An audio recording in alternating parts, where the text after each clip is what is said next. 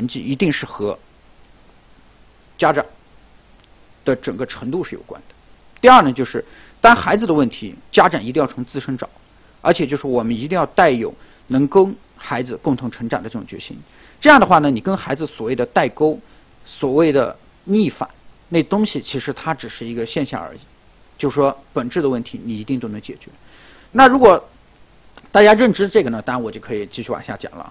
那我们其实我们今天啊，我们今天着重要讲的是整个科学家长观总体的一个纲领。那后面呢，我们会分出细的来讲，包括会有一些实践的案例，会有一些专项的问题，例如刚才说解决粗心的问题，解决写作业快慢的问题，包括到底女孩适合学理科还是学文科这些问题，我们都会再系统的讲。但是最终呢，就是我们所有的起点一定是源于这个体系。呃，那我们看一下体系啊，体系呢，其实我们是分两大块，但是这一大块呢，我们会讲一大一个重要的部分就是学习力，因为其实所有家长其实现在最关心的就是孩子的学习成绩，所以没关系啊，我们就先讲学习力。等这块大家足以掌握之后呢，我们还会讲孩子除了学习以外，面对世界的一些东西。所以，那如何到底是什么决定孩子的学习和成长呢？我们以前其实有一个版本，但是今天呢，我们要把这个版本呢，呃，浓缩出来，或者精炼出来，或者挑选的关键词呢，它会更加具体，而且未来呢，它一定是可以量化的。那孩子的学习成长呢，它到底有什么有关呢？我们觉得只与两个方面有关，一个就是动力，一个就是孩子的能力。那动力指的是什么呢？就是我愿意。就是一个孩子说啊，我就愿意学，怎么地，我就爱，我就爱学。那这件事你基本是挡不住他的。然后另外一个呢，就是他的能力，就是我我能行。那就这件事儿呢，他基本是判定一个孩子行不行。但就是我今天所讲的所有的指标，大家记住，你千万不要说啊，我全部都得站住，不可能。就是说，你只要能站得住百分之六十以上，这个孩子的学习一定是没有问题。然后同时呢，就是说，如果大家再对自己的孩孩子，就说你觉得他的学习你就不满意，或者你觉得就有较大空间。你一定要去关注后面我讲的所有的指标，你一定要去比对，看看孩子问题在哪，你都记下来。然后后面呢，我们一定有系统的方法可以帮孩子逐一解决，逐一去提升。呃，然后同时呢，这时候我也想了解一下，就是说，呃，大家关于这个具体孩子，其实我们现在一个整体的一个情况，所以大家可以看一下，就关于孩子的动力还有能力的问题，大家可以看一下这道题。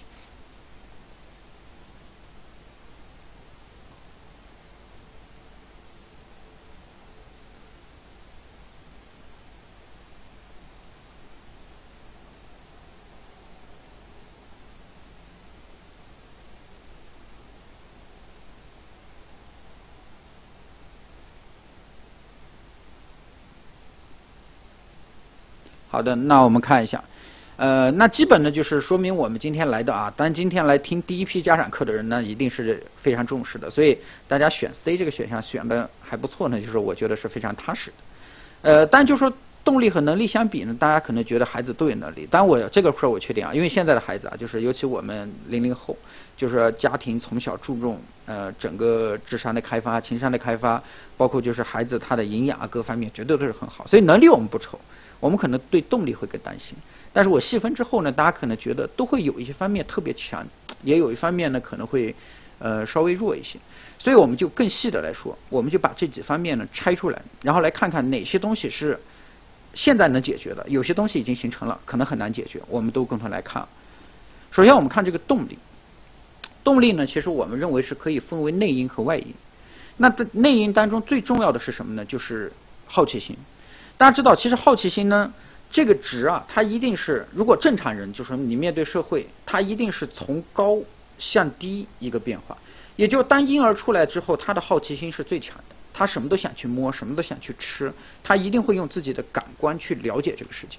但随着后面呢，大家就会觉得人就麻木了啊，就不再好奇了。但是有的人呢，他会逐渐又能调整出来。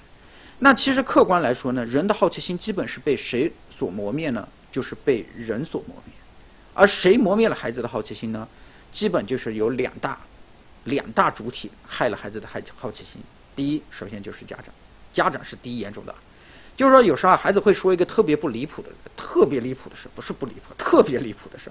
他可能会问你个特别你觉得很诡异，甚至不好意思说的东西。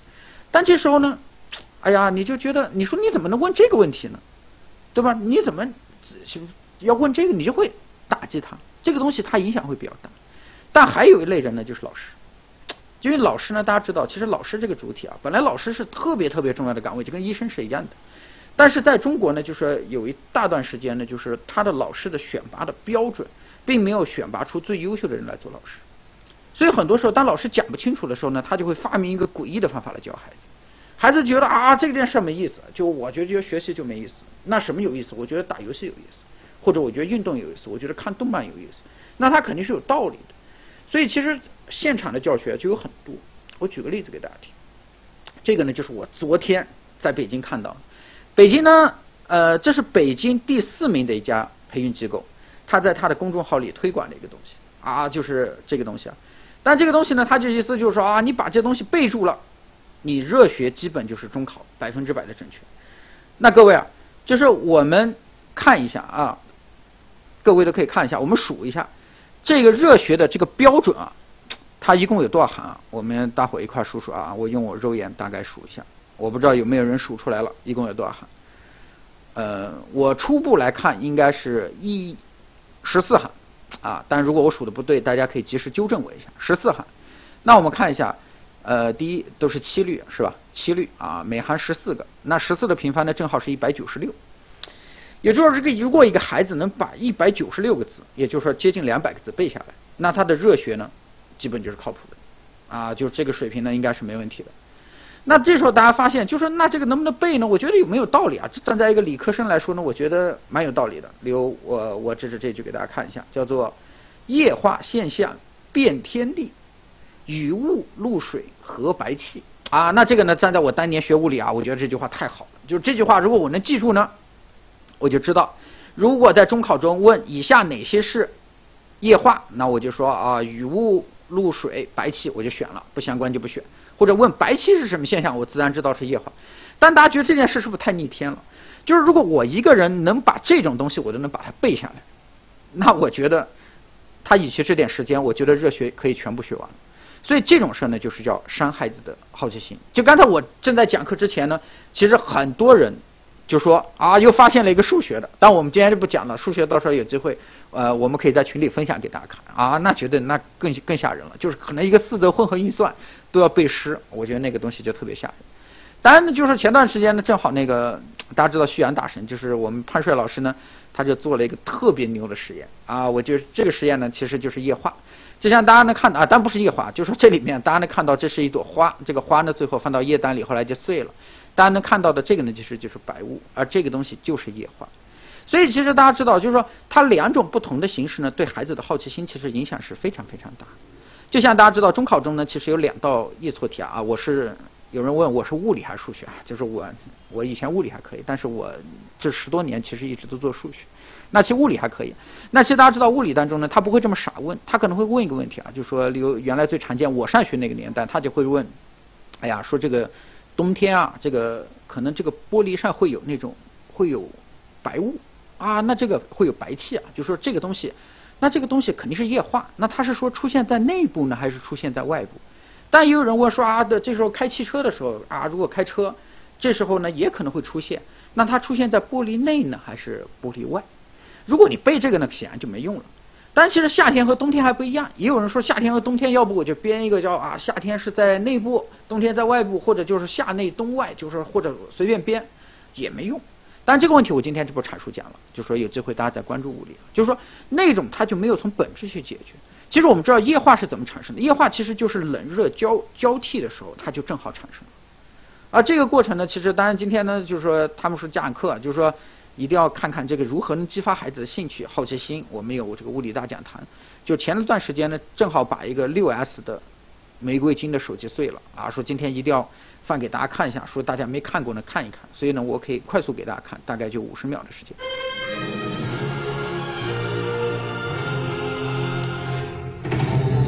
这个呢，就是当时我们做了一个液化。包括就热学的一个实验，大家看到现在能看到，这就是液氮啊。这时候呢，我们把玫瑰花放到了液氮里，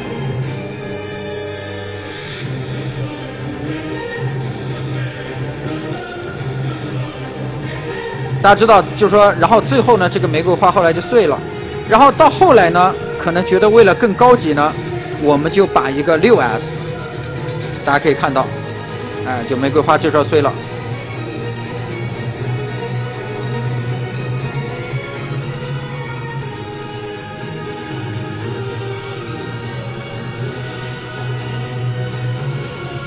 大家可以看到，这个时候就是整个六 S 其实它已经变成碎片了。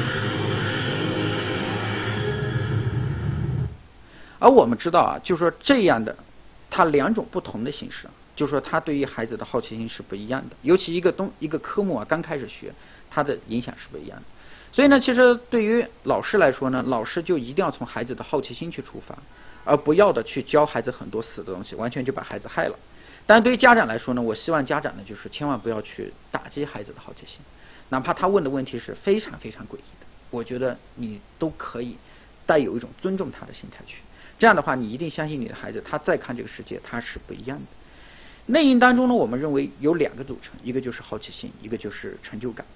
呃，如果大家现有笔或者可以记呢，就是大家记住，成就感它有一个守恒定律，也就是一个人的成就感，它一定是。由整体一个守恒的量，那就说成就感就守恒的，就像就说如果家长拿了，孩子自然就少了；如果家长不要，孩子自然就多了。所以你不要认为成就感这件事呢是两人共同努力能多创造，创造不了。所以成就感这件事呢，就是一定要懂得谦让。我们可以来来了解一下，就是平时大家的一个状态，因为这个点呢是我今天也可以呃着重讲一下，就是关于讲题的这个问题。就是大家平时讲题的一个情况，所以我了解之后呢，我可能会给大家一些具体的一些建议。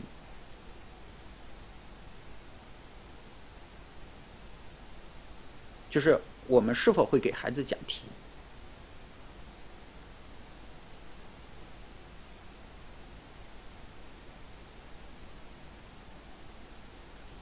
好，那目前来看呢，就是选 B 答啊，叫自己先学，然后再讲的呢。可能这个答案会比较领先一些，那我们来看看啊，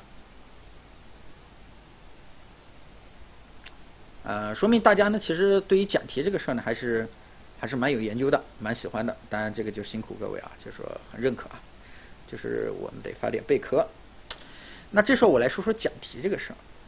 其实讲题这个事儿呢，其实呃原来就有个观点啊，就是说尤其是我我早期做老师的时候，我可能会跟家长说，就不要给孩子讲题。后来我觉得以现在我的观点来看呢，其实也不是绝对的，就你也可以讲，只是不要轻易讲，因为轻易讲你会激动，就是你会抢他的成就感。就像大家知道，在家里讲题啊，经常尤其爸爸爱讲啊，就说，哎，来我给你表演一个啊，爸爸就那种自信就爆棚了，特别好，小孩就看了啊，特别崇拜吧。甚至呢，就是有谁激动说啊，你怎么连这个题都不会呢？啊，这个题不是老师讲过吗？或者你怎么连这个题都错了？啊，大家记住啊，今天我刚才讲这个话一定要收住啊。就是平时有一定要的把它咽下去，咽在肚子里烂出来，千万都不要讲，因为这种话都是伤孩子成就感。还有一个呢，就是如果你真的会讲题了，那你一定要注意，包括所有很多老师都是不会讲题的，因为他正在抢孩子成就感。我举个例子，这个题呢就是小学奥数题，但是在初中呢我们也是常有，包括到高中的时候我们在讲数列当中也会有。那这种题呢，就是说如果你一个一个呃。不大懂的人来讲，他可能会这样讲，或者就说一个呃老师的水平稍微差一点，所以大家辨别老师的话很容易被辨别啊。我先我先就说，如果是普通老师啊，就不行的，不会讲。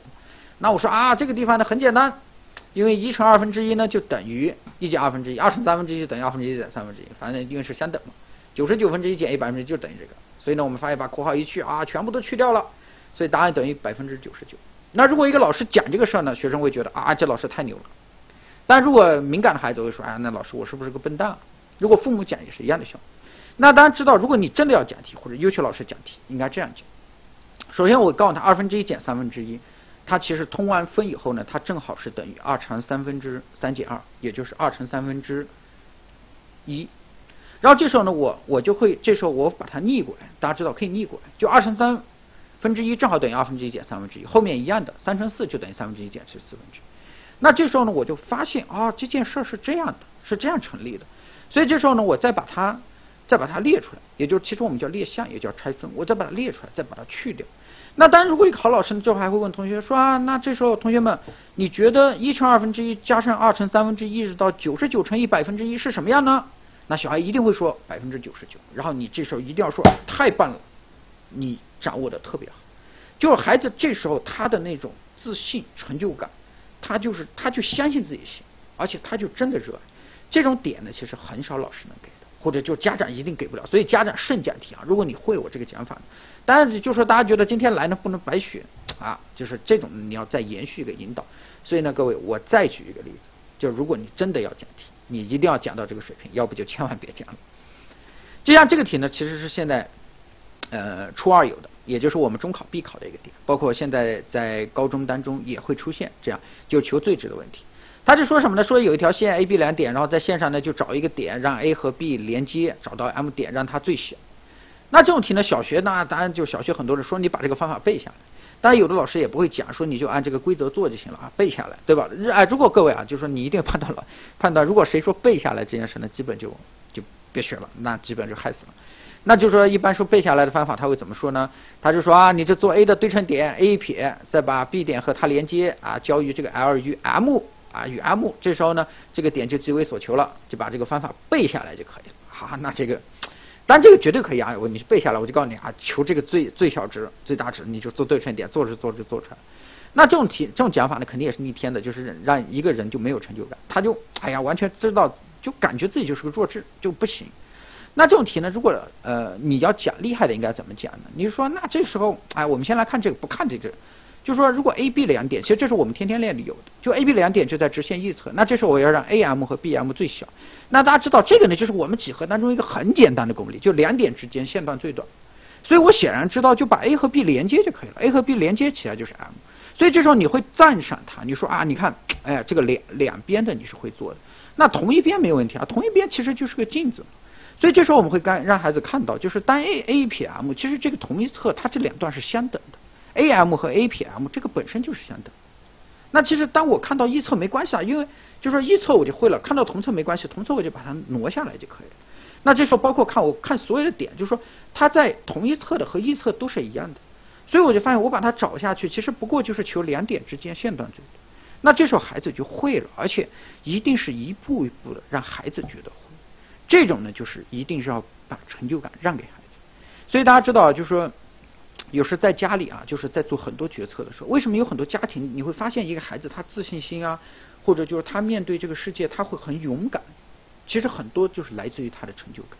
所以有时啊，我们也跟很多家长也聊，哎呀，包括来来海边很多家长啊，当然因为那时候见面我不敢说啊，但今天我还是敢说的，就是因为大家我现在看不到你，我敢说，就是说很多家长你就发现啊，这妈妈带着孩子来，孩子听老师坐在那啊，然后妈妈就开始咔咔咔咔咔就开始讲很多。然后这时候孩子就一句话都不讲，那我这种时候呢，其实孩子成绩肯定也很好，但是我比较担心就是孩子面对社会或者面对更大的领域的时候，他的成就感或者自信是缺失的。所以有时候我们一定要让给孩子，就是能够让孩子积极的展现出来。呃，但这件事呢，我也就拜托大家了，因为其实我们海边啊，我们说我们对学习效果负责，为什么我们要做家长课呢？我们也是希望家长再提升一点。啊，老师和家长一块努力，这样孩子的学习效果能保证。我觉得，哎呀，今天就没有白讲了。这是关于成就感。那大家知道，就像其实本质就像一个孩子要爬上桌子一样啊。那这时候他爬不上，你说上，你说你怎么那么笨？你怎么上不去呢？或者就是大人就表演一下啊，我一步就飞上去了，没用。所以这时候真正的做法呢，你不是把他抱上去，而是一定要给他一个台阶，给孩子一个凳子，他能上去。而且他觉得他行，就觉得行这件事和他热爱，就他本是一回事，在这件事情上。那大家知道一样的，就当一个孩子要爬上这个高楼的时候，他一定要给他一个梯子，一节一节的上去。所以其实现在很多啊，就是包括大家知道，就是我在初二，我也我也带一个班，我们班里呢有一个五年级的孩子，还有两个初一的孩子。那大家觉得是不是啊？听了这个以后呢，说我是不是要提前学？其实这东西也不是，就是当你达到这个境界的时候，你完全是可以提前学。但是没达到，你就不要去够，因为你够的时候呢，其实会更多的去伤害孩子。所以更多我会评估一个孩子，就是说他的知识容量，包括他的逻辑思维现在的成熟度能不能学。如果能学，肯定是鼓励孩子，因为这东西其实他提前学一点，他也是蛮会有成就感的。所以大家知道，其实这个内因当中啊，好奇心和成就感都是非常重要。这个东西不仅是在嗯，我们跟孩子交流啊，就是大家知道，任何一个道理是通的。你如果你不通，你跟孩子就一定会有代沟。就像大家知道，我们看到的就是说有时成人吧，我举个例子，大家知道海边老师很辛苦，每天有时大家就会忘了喝水啊，说忘了喝水怎么办呢？后来就有老师就发现了一个方法，这个方法呢，其实啊，我给大家看一下，大家就知道了。啊，就有这个东西，这个是我的杯子，大家看，这是我的杯子啊，就特别大。然后我再给大家看，还有另外一个，大家看，这是另外我又这个这个多的是瑞大师的，这个是我的杯子。就是说，其实当我们这群人啊，就是其实大家知道，我们成年人其实对于生活来说，其实有时已经会有点乏味了。但是当我们拿到这种杯子的时候，我们会特别兴奋，我们会每天都接一大杯，然后每天都会把它喝完，而且就一定要喝完，就觉得特别好玩。所以其实这种好奇心啊，你不要认为啊，只有孩子就要有，要激发孩子。其实有时候自己的好奇心，或者自己对生活的品味，自己懂不懂得浪漫，怎么看这个世界，其实也是一样的。就是自己也要找到好奇心，也要找到成就感。只不过你跟孩子共同的成就感，你一定要学会让给孩子。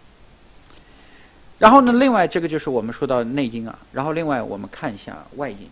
外因呢一共有三个。第一个呢，其实就是我们想说家庭教育，因为这个是至关重要的。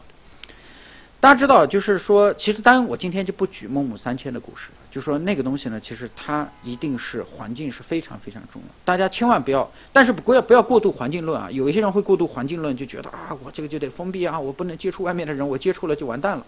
就这个肯定是不对的。但大家知道，一个家庭里面你们在做的所有的事情，其实跟孩子是息息相关的。就像大家知道，当然我们不知道，我们在座可能有好多湖南的，对吧？啊，有我们四川啊，我们重庆，我们成都啊，我们就喜欢打麻将，对吧？那没有关系啊，你喜欢打麻将，小孩一定会打一点。这个东西客观来说，这个东西就是一个影响。但你说这个家庭我们就不打麻将，那他可能就不打麻将。所以呢，当然就是这个呢，其实我们也不用刻意去营造。但是我想跟大家说一件事儿，就当孩子他在学习的时候，那各位啊，你就忍忍了，你也尽量。啊，不要不要尽量，我修正一下，不要尽量这个词。就当你孩子学习的时候，你就一定不要去看电视，也不要拿这个 pad 去弄，你就陪孩子一块看书，哪怕你看什么书都没关系，或者就你跟他一块学习，你就让他。所以经常有大家知道，经常有说啊，妈妈和孩子同时考到了一个大学，妈妈考到了那个学校的博士，孩子考到了那个大学，那两人一块学，这个东西它的影响是非常非常大的。就这个点，大家一定要克制。就是当然说，如果孩子在写作业，那打不打麻将呢？那就千万别打了。如果你还要打呢，你也别听了。我基本我就这个事儿也解决不了。所以就家庭这个问题呢，就是大家一定要从自身去做。然后呢，就说当然有平时有什么拿不准的呢，我们也可以经常沟通，就是经常看能不能帮大家找出一些问题，或者你经常带着孩子来一块交流，或者我们有一个呃约谈的机制，大家一块交流，可能能指出一些问题。所以就是大家知道，我下面要讲还有两个环境，但是我想说，家庭环境的和一定是大于那两个环境的。第二个呢，就是我们的学校环境。那学校环境呢，其实很多家长他就会提一个问题，就是好学校到底有多重要？其实客观跟大家说啊，就是像我们这群人啊，就是一路基本是都是好学校这么过来的，呃，基本就是可能能上最好的市的初中，最好的省的高中。那其实当年呢，我也觉得啊，我觉得这学校就没有什么用啊，就因为差不多。客观说啊，就是老师呢可能会稍微好一点，呃，都是教那些内容，就是都是那些内容。但是各位，唯一最大的区别是什么？就是周围的人的区别，那就绝对太大了。所以这时候我们也可以来看看啊，来看看大家具体的一个情况。所以这个情况呢，其实我们是可以去，可以去想办法解决的。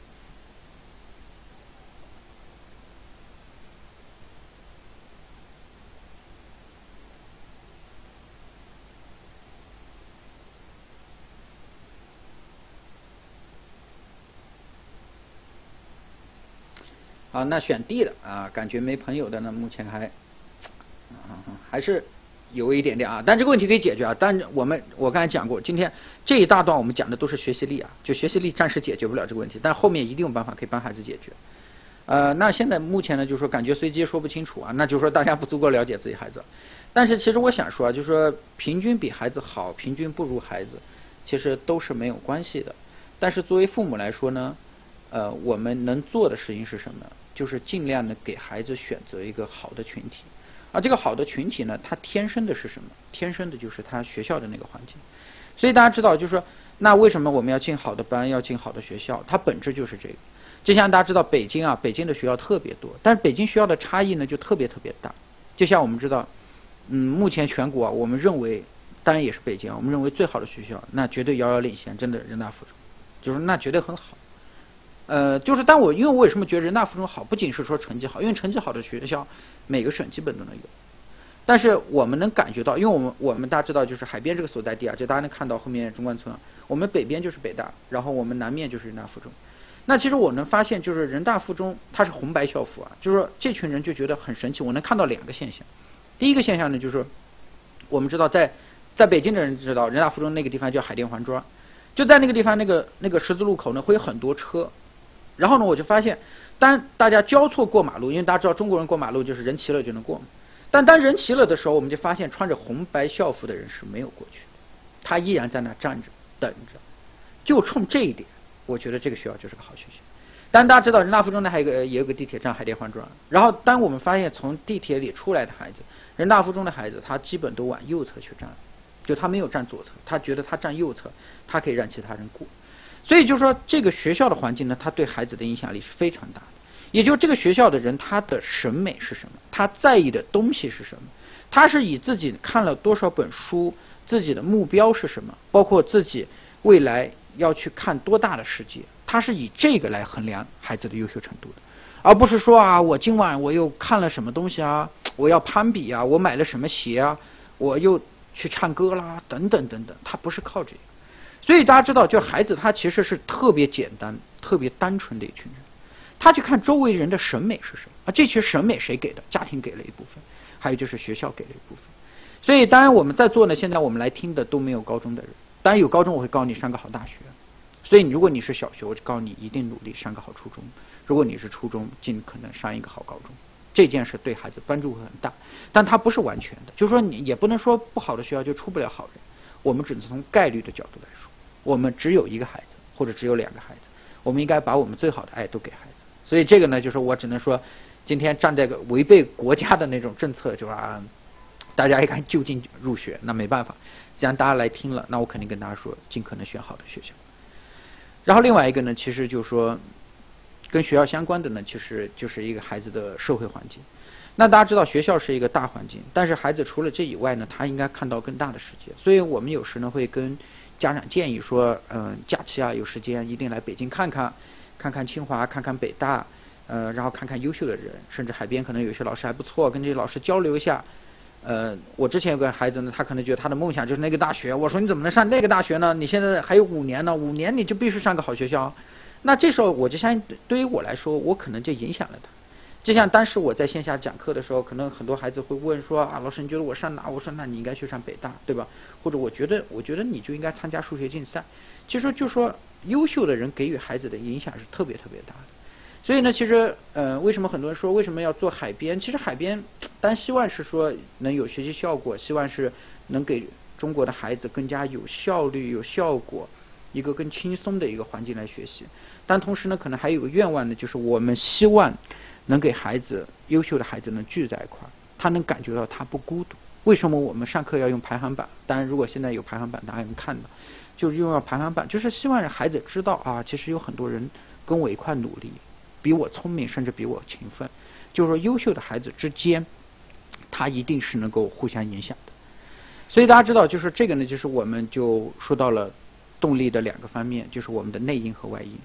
那接下来呢，就说呃，我们再来看另外一个层面，就是一个孩子的能力的问题。能力呢，其实呃，客观说呢，它一共是有三个维度。那这三个维度呢，就是呃，我们我都会详细跟大家讲。但今天我讲的只是大纲啊。大家知道，如果你说呃说马老师啊，当然有人叫我叫老马，说老马怎么提高这个动力啊？动力我们会在下一周会专门来讲细化所有的细节。能力我们也会专门再讲。那其实呃，首先呢，它是由一个孩子的智力构成。智力大家知道有五力啊，就是注意力、记忆力、观察力，还有想象力，还有思维力。那这些力呢，其实客观说啊，就是因为。呃，一个是整个好未来体系呢有专门研究就是幼儿教育的，然后另外呢就是因为我的小孩比较小，所以呢我也花了很多时间去研究这个事。呃，其实大概是从孩子三个月开始就大家知道有一个叫感统协调，就由那个东西就开始形成了。你就会发现现在有的人呢他就会 他呃就是眼睛啊手啊各方面不协调，其实很多时候是小时候就形成。这东西对孩子为什么说很多人会觉得要呃，四岁四岁学钢琴，五岁要学围棋等等，这些东西它一定是有用的。为什么从小去练孩子的小肌肉？这东西都是相关的。但是呢，就说客观说呢，在零到十八岁，嗯，智力呢，它调整的可能性都是特别大的。但是其实这几块呢，你就是一定要观察，你会发发现有很多孩子，就是他的记忆力不行，那这个事就严重了。当然孩子是应该是不会的，大人会，大人一定会衰退。然后另外你观察孩子的注意力，所以注意力这个事儿一定要特别特别集中。就注意力，你如何就是这么说吧，你如何害别人，让别人的注意力特别下降呢？你就老去打断他，他一专心做事你就老打断他。所以一定要让孩子不要去做打断的事情。例如就说一边听音乐一边写作业，这种东西都是特别容易打断。但你说一边听音乐一边走路这件事没问题，就是就是同时刺激大脑的事情，尽量不要做两件，做两件基本就是会有问题。那另外呢，就是嗯，跟方法有关的，方法有关呢，其实有有三件事，大家一定要关注啊。这个方法这件事是后天特别容易形成，或者先天就形成不了。第一就是知识体系，第二就是错题跟进。但这个呢，就是为了我了解大家情况，因为我们下下呃。再隔两周专门讲能力，所以我们要做一个强一个强大的数据统计啊，我们要知道大家实际情况，这样的话我们在后面会给大家一些更针对性的一个一个建议。那就说我嗯，我们来看一下这个题，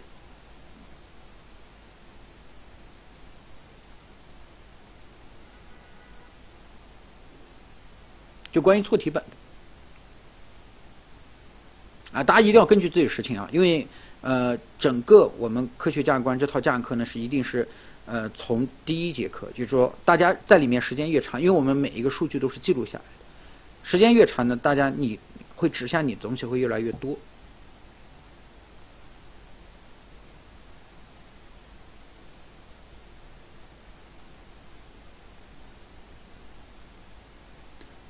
好的，那我们看一下。我们发现啊，其实呃，大伙都觉得，首先就是说，肯定都觉得要有啊，这东西是毫无质疑。但可能觉得有好的，有不好的。但是无论有好的错题和没有好的错题工具呢，大家一定要坚定着，坚定的一定要有。无论多复杂，一定要有，而且孩子一定要养这个习惯。当然有人说，孩子没有这个习惯行不行？也行，就是今天我所讲的所有的维度，如果你全有了，那基本就是很高概率可以考状元的水平，或者就是我妥妥的、妥妥的清华北大。就是说，但是你不可能全有，就是说你没有也没关系。但是我客观说，有一定会比没有强。所以这件事呢，大家一定要呃把错题这件事跟进。然后另外，当错题我们后面会教大家如何做，然后怎么使用工具，怎么让孩子重复记忆，包括遗忘曲线这些系统的方法都会再教给大家。呃，然后另外我们再看一下这个，这个也是一个事情，大家就可以根据自己的感觉来，直观感觉。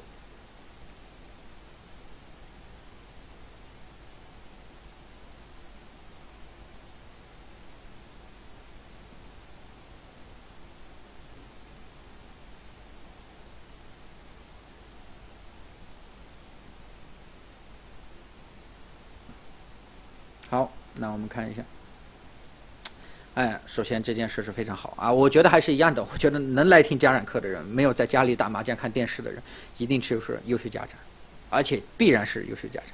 那大家想，这里面，其实呃，我们就发现啊，就是大家可能就是选 D 的多啊，选 C 的还可以，选 A 和选 B 那显然就不对了，因为你要记住，那么多人都选了，呃，不讲题肯定是错的，嗯，然后选 C 的人呢，只能说你这个行为，行为的感觉是特别好。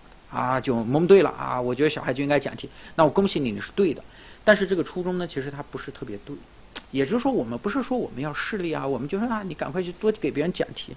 就是说，他不是靠人缘好，因为这件事叫爱问爱答。这件事呢，其实效果是特别好。就客观说啊，就说跟我熟悉的这呃家长孩子，我会跟孩子说，因为我小时候参加竞赛，我初中从我入学的，包括所有的竞赛，包括我的中考成绩，全部都是满分。那追溯为什么满分，其实也没啥绝招，因为那时候我们家干砖电话，我这个人呢人又还可以，大家觉得也挺温柔的，对吧？就是那学生每天的晚上我就负责做一件事，我就负责接电话，我每天晚上平均要给八到十个人讲今天的作业题啊，我就天天讲，那这个效果肯定就很好啊，那这这就没有问题啊，就是我也没多想，但是我觉得就教大家嘛，所以我我后来就特别好啊，然后包括后来做老师也能讲得清楚啊，包括后来我们初三老师经常让我上去讲题，就是收获很大。当然还有瑞大师啊，大家知道瑞大师还可以啊，瑞大师高中完全特别猛。那瑞大师当时就做他就做了好多好多题，然后做完以后呢，他觉得自己哎呀做不动了。但瑞大师呢，这时候他同桌是个妹子啊，这个当然不要跟瑞大师讲，瑞大师同桌是个妹子，那他就看这妹子也挺好，但我不知道当时瑞大师的初衷是什么，他考虑的角度是什么。那这时候呢，他就啊，他就让那个妹子做啊，说你做做了以后呢，你就来问我。后来妹子把那本题都做完了，后来大师利用一下午时间呢，一下午整整一下午时间，就把那个妹子这本书不会做的题全部给那妹子讲。那这件事对于大师来说，那真的是两呃好几个丰收，不不考虑就是说同学关系了，就是说对他来说呢，他那本书就相当于已经有人帮他筛选好了，凡是问他的题一定是特别有针对性的，特别好的。所以呢，他就把这本书也做了。然后另外呢，他通过讲题呢，加强了自己。所以大家记住了，就是说能给能讲题特别好。所以有时候我们还加学生说啊，你要口述题。所以家长就是你各位家长，就是你一定要判断说孩子有没有学会，你就问他，你说要不你给我讲讲，他能把它讲出来就一定会。如果他哎呀他还是没感觉，那就肯定是不会的。然后呢，就是一个孩子要敢于问问题。而且他要敢问的问题问问法是说老师我这个地方不会我是这么想的你觉得我哪想错了？千万不要说老师这道题怎么做？这道题选 A 还是选 B？那就就不要问了，那个问的也累。所以呢，就是说方法呢，就是也是浓缩。第一，一定要学一个科学的知识体系，就一定要在一个体系里去学，就你不要瞎学。就无论你学哪个，就像学英语，你说，哎呀，英语我到底学新概念好呢，我还是学朗文或者去剑桥其他教材？客观说都是对的，你只要是体系里的都没问题，但可能差距，但是你不学体系没用。然后错题呢一定是好方法，包括就是我们爱问爱答，这个一定是很好的方法。呃，方法的问题呢，我们详细会在下一次下下次再讲啊。就刚才有人在问方法，我们今天可能就呃不能再在这里再展开了。呃，我跟大家讲一下能力的第三条，第三条呢就是我们叫行动力。行动力呢，其实它分两个层面。第一个叫做坚持，行动指的就一个人啊有计划了、有想法了，能不能行动？坚持。还有一个就是自律。那大家这时候我们也看一下，我们一样的，我们还是要不断的去收集大家的数据啊，因为收集的数据越全呢，我们最后给大家的案例啊或者针对性啊，我们邀请的人可能会更准。然后这时候大家看一下这个，就说到就是。呃，你觉得哪些因素会跟孩子的坚持有关？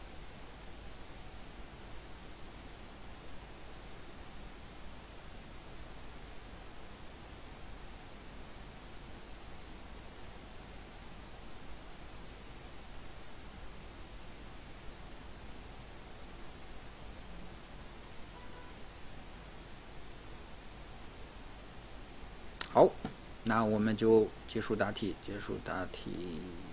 好，还有人在提交啊，这个答案是有点超出期望了，没想到的。好，我们看看啊，呃，首先选最多的还是觉得家长影响最大啊，那觉得我那说明我这个讲课啊，虽然现在不做授课老师啊，但是还还行，能讲清楚。选 A 的最多，那有学习效果。呃，但这时候呢，其实选 C 和 D 的多，但 D 是我没想到，D 大家觉得坚持不就是孩子的事吗？其实各位啊，这个就说明我没讲清楚啊。坚持，其实客观说，坚持自律，嗯，如果我们从人性的角度来说，其实它都是逆人性。就像一个人天天早起，一个人天天坚持做天天练。虽然我们说好习惯天天练，你做天天练，你要坚持，坚持早起，坚持锻炼，坚持每天要背一篇文章、背单词。客观说，这都是逆人性的。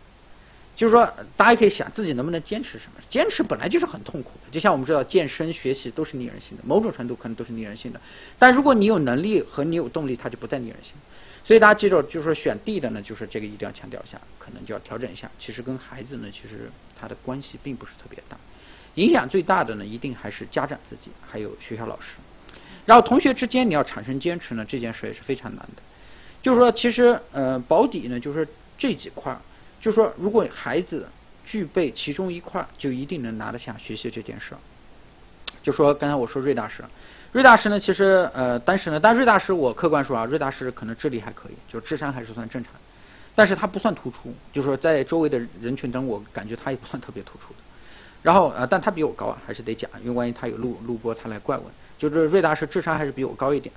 然后呢，就说包括这些他都没有。我们因为我们要大家知道这个科学家观是怎么来的，就是我们要我们大量大概做了呃三三百多，就是我们要三百多个人要去调研，就是问当年考上清华北大的或者上了好学校的，或者你曾经有一段特别光辉的日期，你是怎么做的？你曾经没落的时候你是怎么做的？当时跟瑞大师做了访谈的时候呢，讲到就是说他考上清华的这个过程。那瑞大师呢，其实他就呃，但他他有一个特别大的梦想和目标。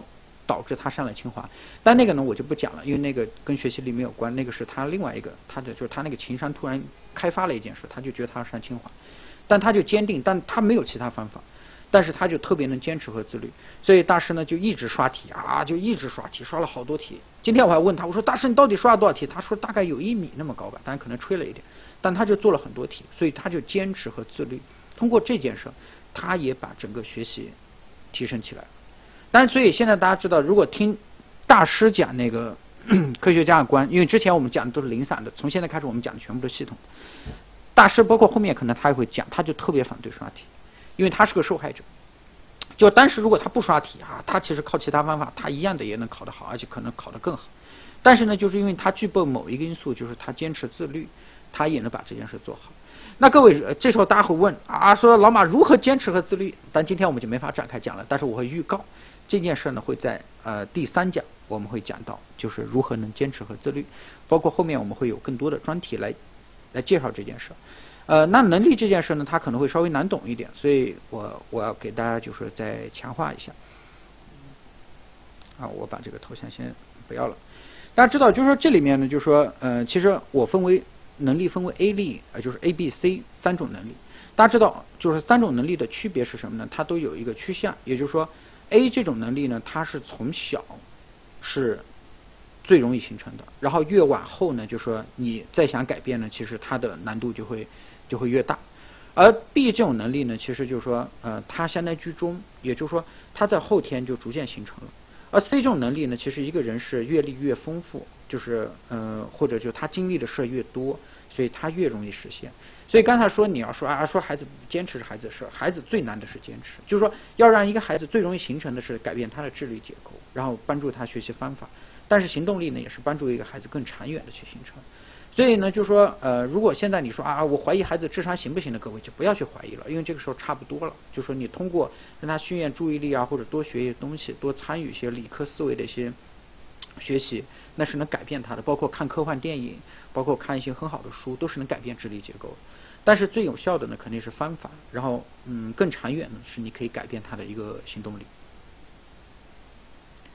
那我们整个呢，其实我们来看一下，就是说，呃，我讲的就是说，其实科学家观分两部分。第一大部分是叫做学习力。那学习力呢，其实我们就是我们会较长的一个时间先解决孩子的学习效果，我们再解决另外一个问题。就是学习力呢，我们认为就是学习成长呢，它是和动力和能力有关。那动力呢，其实就是外因和内因。然后能力呢，其实就是我们再回顾一下，就大家心中你看记忆力嘛，自己回顾就是要有智力，然后包括我们的方法，包括行动力。那其实外因呢，我们知道就是说家庭环境、学校环境、社会环境，我们也讲到对孩子会产生影响影响的一些因素。那对于内心来内因来说呢，就是要保持一个很好的好奇心，然后呢一定要保持成就感。当然，就是如果在座啊，所有家长你觉得啊生活无趣了，那我觉得你要增加点好奇心，不断提升自己的成就感。怎么提升呢？我也给不了，大家自己找找方法。因为我只能解决孩子的问题。然后智力呢，就是呃，我们知道由五力组成：注意力、记忆力、观察力、想象力，还有思维力。那方法呢，由三个组成：知识体系、错题跟进，还有就是爱问爱答。这是体现在行为层面的。然后对于行动力来说呢，就是一个是坚持，还有一个就是自律。但坚持呢，就是把一件正确的事能重复的做下去；而自律呢，就是没有任何人管的时候，孩子是否能够？其实我们本身说的就是慎独。就是孩子一个人在屋里，他能做什么样的事儿？当他打开电脑听海边的时候，他会不会做点其他的事呢？如果他不能做，你也不要怪他，因为大家知道这件事本来就是自律，他也是逆人性的，各位啊，就也是逆人性。所以这时候你要帮助他，千万不要怪，因为自己也做不到嘛。我们很多时候自己也做不到自律和慎独，所以要用同理心去面对孩子。那这这个层面，我们如何能帮大家彻底解决呢？今天学这个是没用的啊！今天学这个，大家就是有个有一个很好的理论体系。所以家长课呢，其实它是由三个方面组成的，一个就是我们的理论体系，今天我们会讲，然后接下来我们未来的两周会细讲动力和能力的问题，然后另外一个呢，就是我们后面会有一些大量的专项分析，专项分析会有哪些呢？就是包括如何解决孩子粗心问题，呃，包括如何让孩子逐渐爱学习，由不爱变得爱学习，包括如何提升孩子在学校和在家里的写作业的效率。啊，这些专题呢，我们都会专门讲，因为这些专题呢，其实都是来自于我们的理论体系。然后同时呢，就是我们还会有一个，就是我们会有一个案例实践。案例实践呢，主要会来自于两个方面。第一呢，就是原来我们我刚才说的，就是我们曾经整个储备的那数百个、数百个案例，就无论好与不好，都会跟大家分析。还有个呢，就是我们会对于呃我们家长课的所有的所有的家长，就说孩子，如果你觉得你的比较典型，我们后面会有一个渠道。呃，我们会在下一次课告诉大家这个渠道，你可以提出孩子，我们会进行一段时间的跟踪，大概可能会几个月跟踪出来呢。当你愿意啊，我们可以匿名，就是把这个案例呢给大家分享，就是包括刚才有人有有人问到，就说老师能不能讲讲小学呃进入初初中的呃心理落差，然后心态调整，这个呢其实都没问题，这个这个这这个问题比较简单，这个问题比较简单，这个问题当然如果就是说刚才转转发老师其实也可以回答，就这个问题呢，就是我们都会以案例和专项分析的形式给大家讲。当然，就是我们可能会有一个目标啊，就是希望呢，就是我们家长课啊，听科学家长观的人呢，真的能做一个优秀的家长。那什么是优秀家长呢？他一定是懂理念、会分析、能实操。懂理念呢，就是你能很快的看到孩子的就是问题，你知道和自己是相关的。当孩子出现问题，你不着急，你这时候知道他出错在哪，然后你有一些很好的实操的方法去帮他解决。这个呢，才是整个完整的科学家长观。才可能帮助到大家。如果我只讲理念没用，所以我就是客观说，今天呢，就是大家先有个认识，然后后面呢可能会有一个更强的一个实操的东西，包括大家印象会更深。我也希望呢，就是我们真的来的，我们一块努力把孩子的学习解决。那我们这群人啊。大家就老问说海边人为什么那么努力？海 我们真的有个梦想，我们就希望在海边来跟我们接触的人呢，真的最后是收获特别大的。我觉得我们每天面对中关村这个夜景呢，我觉得我们也没啥，我们觉得踏踏实实的。所以拜托各位家长，就是我们一块共同努力。呃，那后面呢，就是说关于后面一个安排呢，就是因为我们现在正在选案例，所以呢，呃，想也是征求一下大家意见，就是大家看一下，就是你更偏向于，你最倾向于谁来分享？因为我们这些都是现成的，就是这些都是现成的。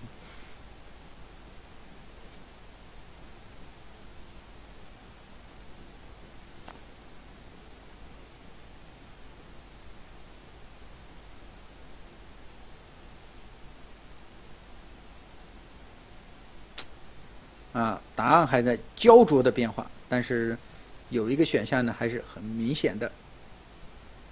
好，那再过三秒就结束答题了。三二一，好，嗯，那也感谢各位家长，就说明大家还是虽然叫做选最，但是大家对孩子呢还是充满了爱，就是一定要都来。那我这个观点同意，一定能选到，因为其实我每个都呃，我们都有候选人，都是有候选人。但选 A 呢，其实这个东西是众望所归啊，说明大大家呢其实还是很关注的，因为就说。成功妈妈，大家知道我们团队里有个特别成功的，我就说他就是呃中国家长中的蓝屏，因为为什么呢？就是家长本来自己学历就高，而且自己的工作技能很强，而且小孩也上北大了，而且当年还是保的，还是当时那个那个城市的第一名，哎，我觉得就特别好。但我当年也认识，就是说这种家长呢，其实他一定会有特别好的。包括现在，现在因为我大家知道我有孩子，我还不断的要去向优秀家长，但我占了个优势啊，因为我周围优秀家长比较多，所以他们可能。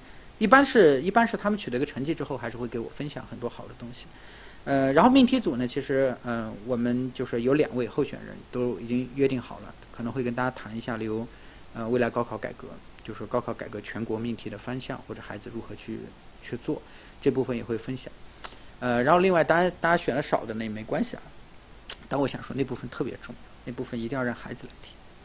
就是你一定要听一下，但这些人我们选的人不是说来就说啊，哈哈，你要你要老做题，就是那些人他会有一些独立的心得，而且可能会有一些大家提前针对的问题会解决。所以在我们未来的里面呢，我们会把我们的整个理论体系呢分开两次讲完，然后另外呢，我们会把我们的专项分析，就是大家最紧迫的一些问题，大家也不断的这段时间你可以不断的跟辅导老师提，不断的在群里提，我们会集中的一些专项问题，我专项解决，但只是一个一个特别窄的问题，特别特别窄。比如如何学写作文，包括刚才说的如何解决孩子审题的问题，如何让孩子不粗心，就只解决一个特别专项的问题，大概也是花五十分钟时间讲。然后另外呢，就是我们后面会有一些更多的一些案例实践来进行这件事儿。嗯，最后呢，就大家可以扫二维码，然后给讲座呢进行一个评分，然后大家也可以把自己的建议啊书写上去。非常感谢啊，就是说大家对于家长课的支持。我觉得今天来能来听家长课的人呢，我觉得我都代代表孩子啊。虽然感觉这个事很诡异，应该是孩子来感谢，但是真的很代表孩子感谢家长，感谢的家长今天牺牲了呃大概一个小时的时间。我们这个时间呢，为了统一呢，我们就把它定成了全国统一标准，也就是每周一晚上黄金档八点到九点，科学家长官不见不散。我们就。每周见面，好，那我们今天的直播就到这里，感。